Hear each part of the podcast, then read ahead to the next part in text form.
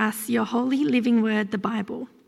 We pray for Pastor Andrew that he will preach your word faithfully, and we pray that we will apply your teaching to our lives so that we can glorify your name. Amen.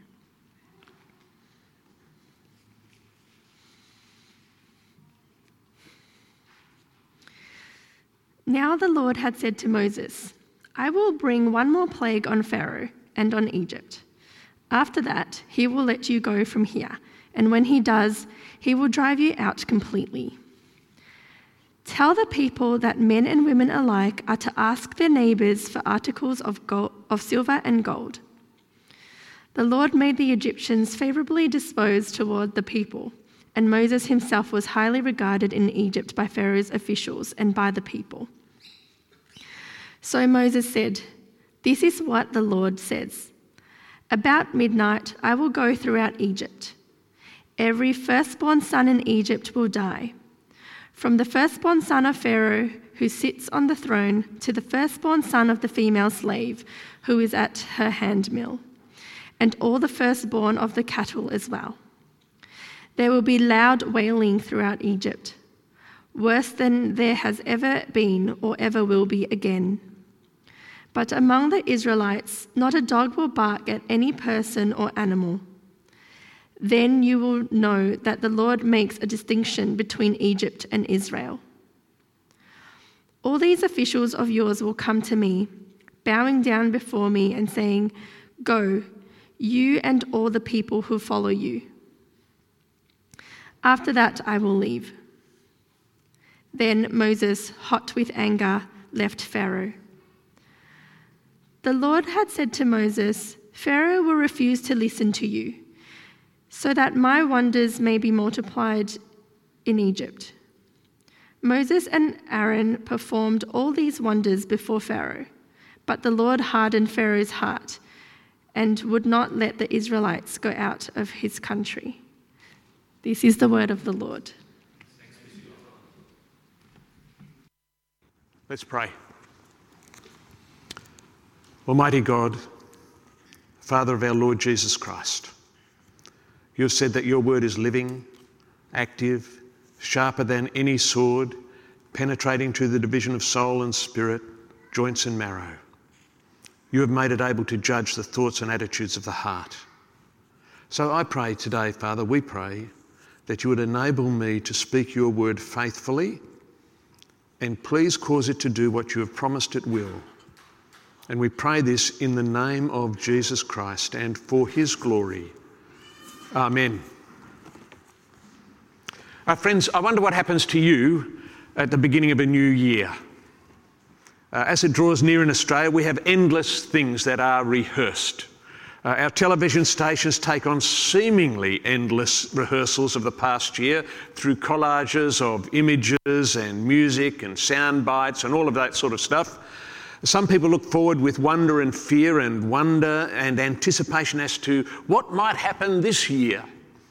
Some people look forward, um, others make resolutions, I think, that this year would be one in which, and you might identify with any one of these, Weight is lost. Bad habits or addictions are thrown away.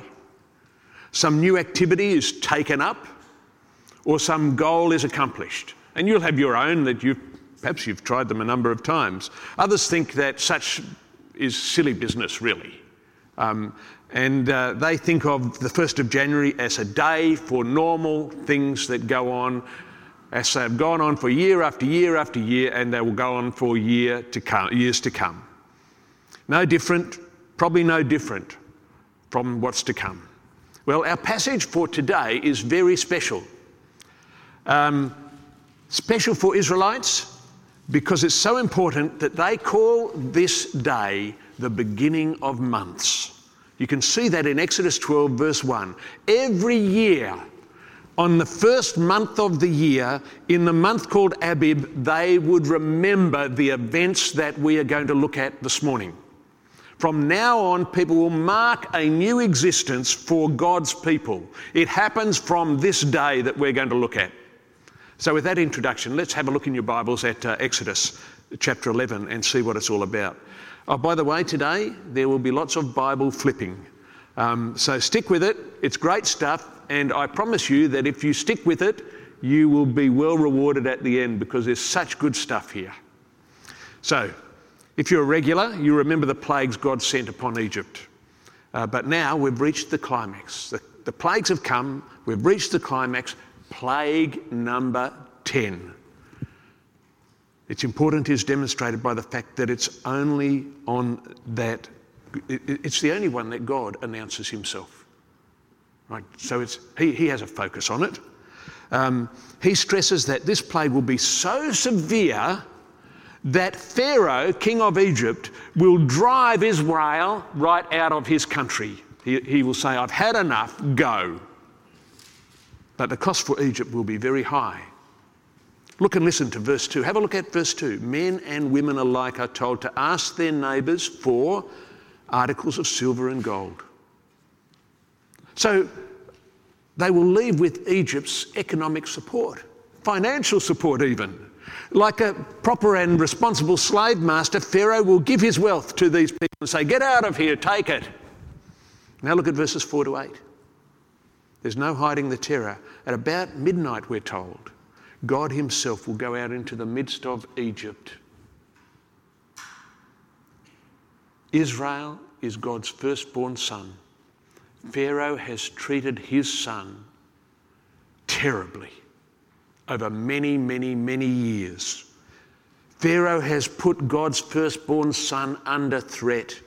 This time, his poor, humbled, and firstborn son will not be threatened but will be lifted up.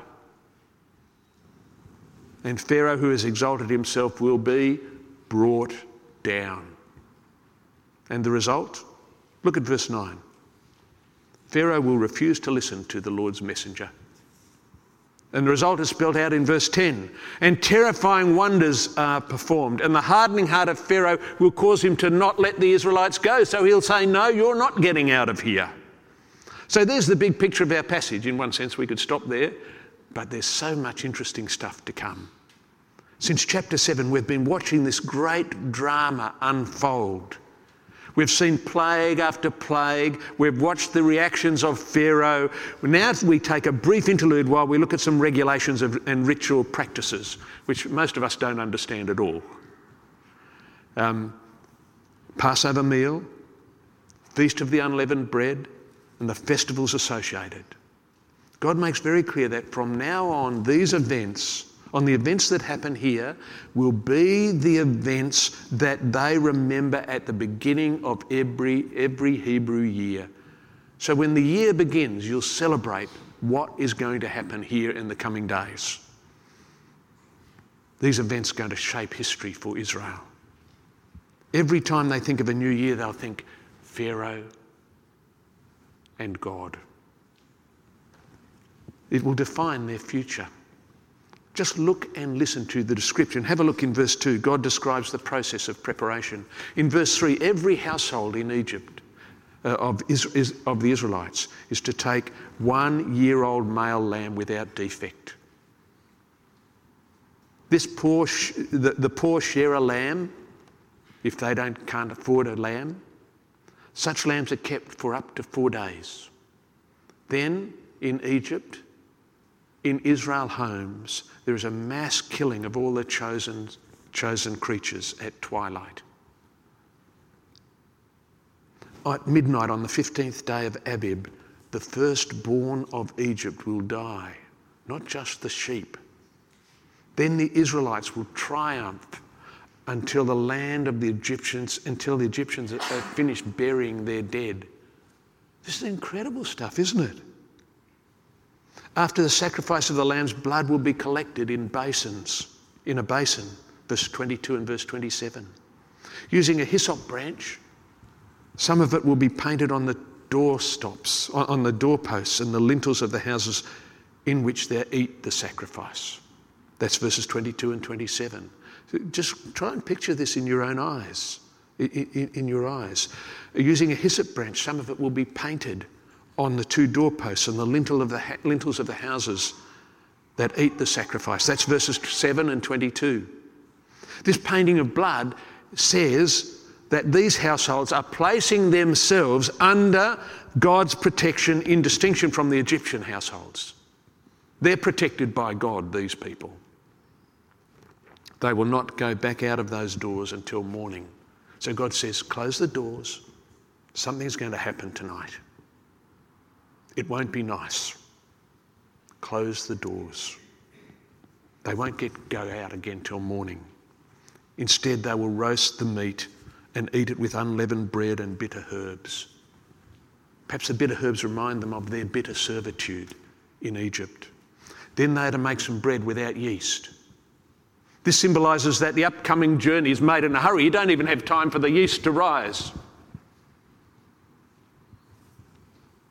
Those who eat are one time slaves, ready now to travel, ready to be delivered. And the whole event, what is it called? The Lord's Passover. But what about Egypt? What, what happens to Egypt?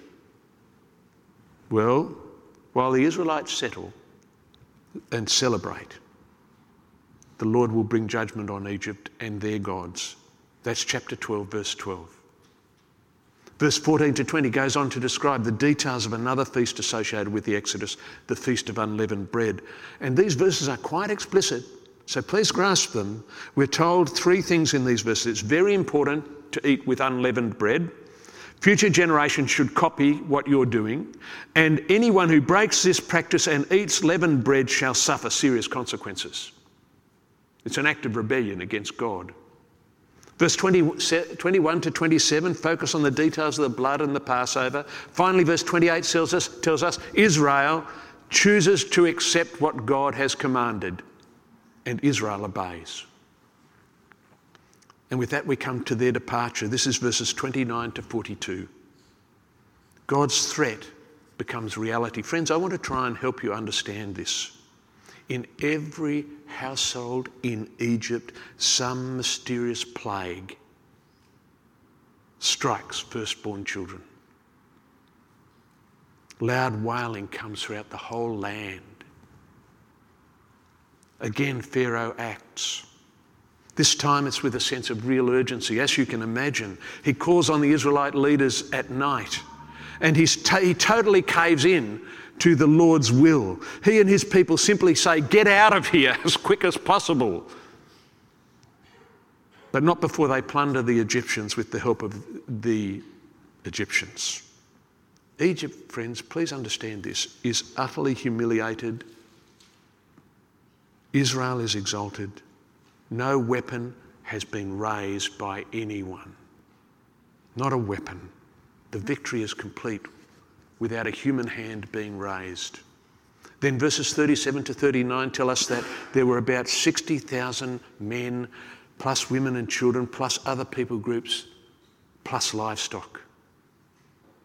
We don't know whether these figures are literal or symbols of immense size. If it's literal, we're probably referring to 2 million or more people plus their livestock. That's a lot of people, isn't it? The logistics of moving such a group of people and animals must have been incredible. And yet, move they do. They had been 430 years in Egypt. 430 years. And that night, like every night, the Lord watches on and keeps vigil over his people and brings them out of Egypt. Then in verses, uh, chapter 12, verses 43 to 49, we're given additional Passover regulations. Stick with me, it's very important as we do it today. Non Israelites are allowed to join. But if they do, they must become Jews. And so they show their willingness to do this by being circumcised if they're men. After all, you see, this is a covenant community in covenant with God, and they have a history of relationship with God. They're the children of Abraham, the children of promise. Exodus 13, verses 3 to 10, repeat and expands on the regulations of the Feast of Unleavened Bread. And all of this indicates just how important this is to Israel. Friends, this is, even today, celebrated. This makes Israel. It's something that's unique to them in history. And verses 11 to 16 describe the future consecration of firstborn children. If you're a firstborn Jew, all of this indicates just how you should act. They are a nation whose finds its centre here in these deeds. Most of us think it's in the Second World War, but actually it began long before that in God's rescue here. What other nation in history has experienced such a thing as this? But before we finish looking at this section, I just want to concentrate on verse 13. Have a look at verse 13 with me. Notice what God is saying. The lamb's blood is shed so that the plague let loose on Egypt will not touch the households of those who slaughter the lamb. In other words, the blood of a lamb indicates that a particular household is a Jewish household that lines itself up with God's purposes. God has spared this household. It is His household. And because of that, because Israel is God's firstborn, then every firstborn in Israel belongs from now on to God. That's what's meant in verse 13, 1 and 2. Then in verses 11 to 13, God explains that a bit more. He says that because every firstborn son belongs to God, every firstborn son should be given to God. If an animal, uh, uh and uh, if an animal this obviously means offering it to God in sacrifice, but not if you're a child. In the case of sons, they're redeemed by sacrificing an animal in their place. Can, can you imagine what it's like to do that? You know your child, in order to further Israel, should possibly need to die, but no, because God has provided a way out.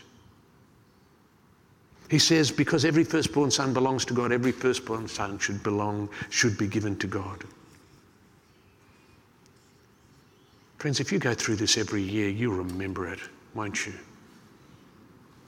What an incredible set of chapters this is. Now let's travel into the future. Come with me into the future. Let's land in the New Testament and let's see what they make of all of this. Turn to Luke 22 with me in the New Testament. Luke 22. So flip over, you know, and uh, find Luke 22, and I want you to look at verses 1 to 2. The feast of unleavened bread is drawing near, Passover is drawing near. It's happening at the same time as the very death of Jesus, the Son of God, is about to come about. Jesus organises for the Passover celebration to be celebrated with his disciples, verses 7 to 13. And during the celebration, do you know what he does? He takes some bread, he gives thanks, he breaks it with his disciples. He tells his disciples, This is not, not a lamb's body, this is my body, which is given for you. Verse 19. In other words, this bread is linked to or represents his death, his body given he is the sacrifice. What's more, when they eat of it, they are not they are to remember not the Passover lamb, but him. His body given. He's the sacrifice. The lambs looked forward to him. What's more, when they eat it, uh, sorry, then they are to do it in remembrance of him. But then after they eat, after they eat, Jesus then takes a cup of wine and he says, this cup that is poured out for you is the new covenant in my blood. Can you see the impact of this? It's very clear. Where the old covenant came out saving of a saving event linked to the blood of lambs and celebrated in Exodus, this is very different. The, well, it's the same but different, if I could put it that way. The new covenant not the old covenant, the new covenant is linked to the death of Jesus and the pouring out of his blood. By this, Jesus saying that my death will bring in a new exodus. I will be the sacrifice. And it won't be redemption from Israel, it will be redemption from sin and its consequences. My shedding of blood will be so that many will be redeemed from sin. This language is picked up by the Apostle Paul in 1 Corinthians chapter 5, verse 7. Listen to what he says. He says, For Christ, our Passover lamb, has been sacrificed. That's phenomenal, isn't it? Next time you celebrate the Lord's Supper, remember that you can only celebrate it because of the death of this man. Now let's turn to the book of Revelation. And this is sort of where we're going to end up. Well, there's a bit more to come, but turn to the book of Revelation. It's a book that uses images to talk about spiritual truth. Look at Revelation 4. We see a door open to heaven and a rich picture of God emerges. He, he's the God who created the whole world. He alone is worthy of all worship. Revelation 5 opens the hand of the Almighty, uh, looks at the hand of the Almighty God stretched out, and you see there's a scroll in it. The scroll has writing on both sides. It's sealed with seven seals at the top. So you have your scroll and you pull off the seals as you go. It contains the secret plans and purposes of God. And our curiosity as we look on at this verse wells up within us. What is God about in His world? What is His hidden mind? How will it work itself out? Who is worthy to open this scroll? We want to have a look inside, don't we? What's in there? We long to just peek inside. So we cry out with the angelic beings, as it were. So imagine we were there with them. Cry out with the angelic being. Who, who's worthy to break this thing? Who is worthy to know the secret plans of God that He's working out in His world? And who is deserving enough to execute the hidden plans of the Almighty God of all the earth? And, and we begin to look around and think, where, where is the person who can do this? And the court looks around, we're told. And the search is engaged in, but they find that there's no one in heaven or on earth worthy to open it. And the Apostle John weeps on our behalf. He knows its importance. Like us, he knows it needs to be opened to find out what God is doing in his world. And then this voice booms out Don't weep. See, the lion of the tribe of Judah, the root of David, he has conquered. He can open the scroll and the seven seals. And all of this seems right, doesn't it, when you think about it? After all, we've heard of great King David, the famous Israelite king.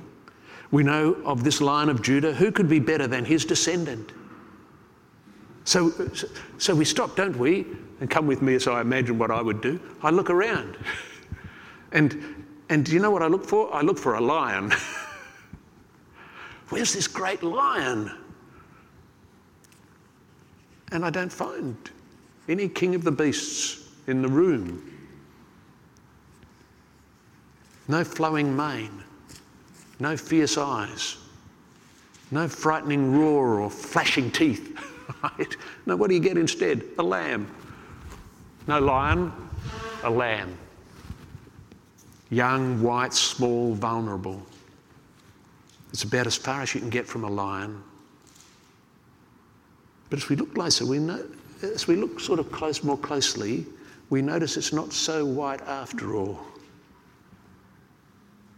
There's fresh, fresh blood around its throat.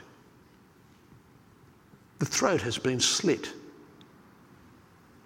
It has been butchered. But how can this be? Because the lamb remains standing. And it stands at the centre of the throne, occupying the position of prominence. And we wonder uh, could this be right? Could this lamb be the lion that we've been waiting for? And the lamb marches up.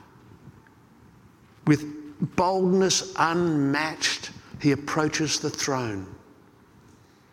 And God, who is holy, holds no fear for this lamb. He marches up to the throne of the holy, majestic creator of all the earth. And with fearlessness, he puts his hand round that scroll. And as he does, the court rings with praise. Can you see the verses there? It says, You are worthy to take the scroll and to open its seals. You were slaughtered by your own and by your own blood you ransomed from God for God saints from every tribe and language and people and nation you have made them to be a kingdom and priests serving our God, and they will reign on earth. Whew. Then the court blossoms with noise. Thousands upon thousands join in. 10,000 times 10,000, we're told. Angels burst into song. And together they praise the Lamb. Worthy is the Lamb who was slaughtered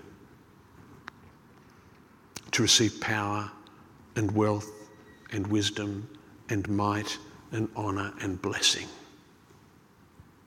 And if that weren't enough, then all of creation joins in. And everything on earth and under the earth and in the sea spurts into song and says, To the one seated on the throne and to the Lamb. Do, do you see who's being made equal there? To, the, to God sitting on the throne and the Lamb. Be blessing and honour and glory and power forever and ever. What a story. We've come a long way, haven't we? Both ends of the Bible. What's this passage about? What, what does it mean for us? Let's check it out in a bit more detail and see if we can work it out. First, let's, let's look at the scroll.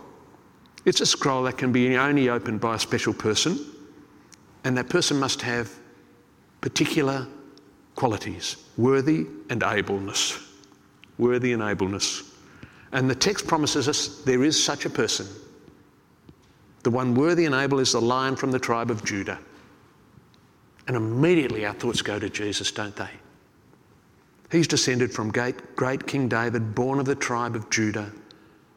But when John looks around the court, there's no lion, no. Instead of a symbol of strength and power and fierce rule, what does he find? A lamb. a symbol of weakness and vulnerability and sacrifice. Can you hear the message? The power to stand and take the scroll, to break its seals, to execute the plans of God belongs to one alone. To him who overcame the power of death, to him who paid the ransom for human sin through the shedding of his own blood, who stood where we should stand and died the one who has enabled humans to therefore enter into heaven without death. He is the one who's given boldness to approach the living God who, could, who would otherwise be unapproachable. Friends, let me tell you, at this point, we have arrived at the centre of Christian theology. We've put a lot of work into trying to understand this text, but we've arrived at the very centre of what God is about. You see, the Bible is clear that you and I are created persons. We are not accidents of fate. We are not some weird and accidental combinations of genetic history. No, we are persons, humans. We are made and formed by the Almighty God of all the earth. As created persons, we belong to Him. He made us and reality, and we were made by Him to be His. We were made by Him to live in relationship with Him, to worship Him. We're His. But the facts, according to the Bible, are that we haven't done it very well. We have spent our lives either shaking our fist at God or simply ignoring Him. We haven't worshipped Him as God. We haven't taken his advice. We've not lived as created beings. Instead, we've done things our own way without acknowledgement of him. We've been our own rulers, haven't we? And it doesn't matter whether this is because of defiance or just simply neglect of him. It's an act of rebellion, though, and it deserves punishment. You see, the facts are that Jesus died because of you and because of me. Don't just think that this is out there. No, no, it's not out there, it's in here. The God of all the earth was born and worked and ministered because of me and you. He made his way to the city of Jerusalem because of us. When he marched with that cross on his shoulder, he did it was doing it because of us. As he prayed in agony in the Garden of Gethsemane, he did so because of us. He held his tongue and his power to rescue himself before Pilate and the Jews because of us. He watched them hammer nails into his hands and his feet because of us. He hung on the cross because of us. He died because of us and in our place.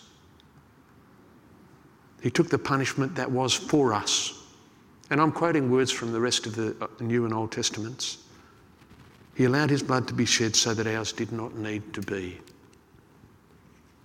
But do you know what? The story doesn't, de- doesn't end there, thankfully. You see, the facts of Easter that we, we celebrate are that Jesus rose from the dead. Death could not hold him. He rose again and he demonstrated that he indeed is the Lord of life. He has conquered death. Death could not hold him. He rose again. He demonstrated, I am the Lord of life. Death does not hold me. He has conquered death. He's the giver of new life. And you can see what I'm saying, can't you? Reality is that God is the Lord of all the earth. Reality is He sent His Son into the world for us. Reality is that Jesus then died for us. Reality is that He rose in order to demonstrate that He dealt with our independence and sin and rebellion once and for all. Friends, let me tell you, there is no greater reality than that in our world. So, in the face of that reality, what can I urge you to do? Fall on your knees. Worship this one. Adore him. Thank him. Join in with heaven and earth this day and cry out with all your being Worthy is the Lamb who was slain to receive power and wealth and wisdom might and honour, glory and blessing to him who sits on the throne and to the Lamb. Be blessing and honour and glory and might forever and ever. You see, the book of Exodus and the story of the plagues just is, is a grim reminder. It, what it's saying is, unless we take the death of Jesus for ourselves, unless we take it on ourselves, we will have to face God on our own. We will have to face God without Jesus on the day of our death. And if we face God without the blood of Jesus, then God will see our sin and judge us. This is one of the harshest things to hear for us, but it must be said to us. And when He does that, He'll banish his, uh, him, us from His presence forever and we'll live without relationship with Him and without relationship with others. Let me urge you today to flee to the reality that's found in Jesus. Accept His death on the cross as being a death for me, for you, for you as you accept Him. Accept the forgiveness that He has won for you. Change your attitude from one of independence to one of trust. This is at the heart of what it means to become Christian. In the book of Exodus, you showed that you wanted to align yourself with God, and by lining up with His people and His purpose. In the book of Exodus, you did it by sprinkling blood on a doorpost.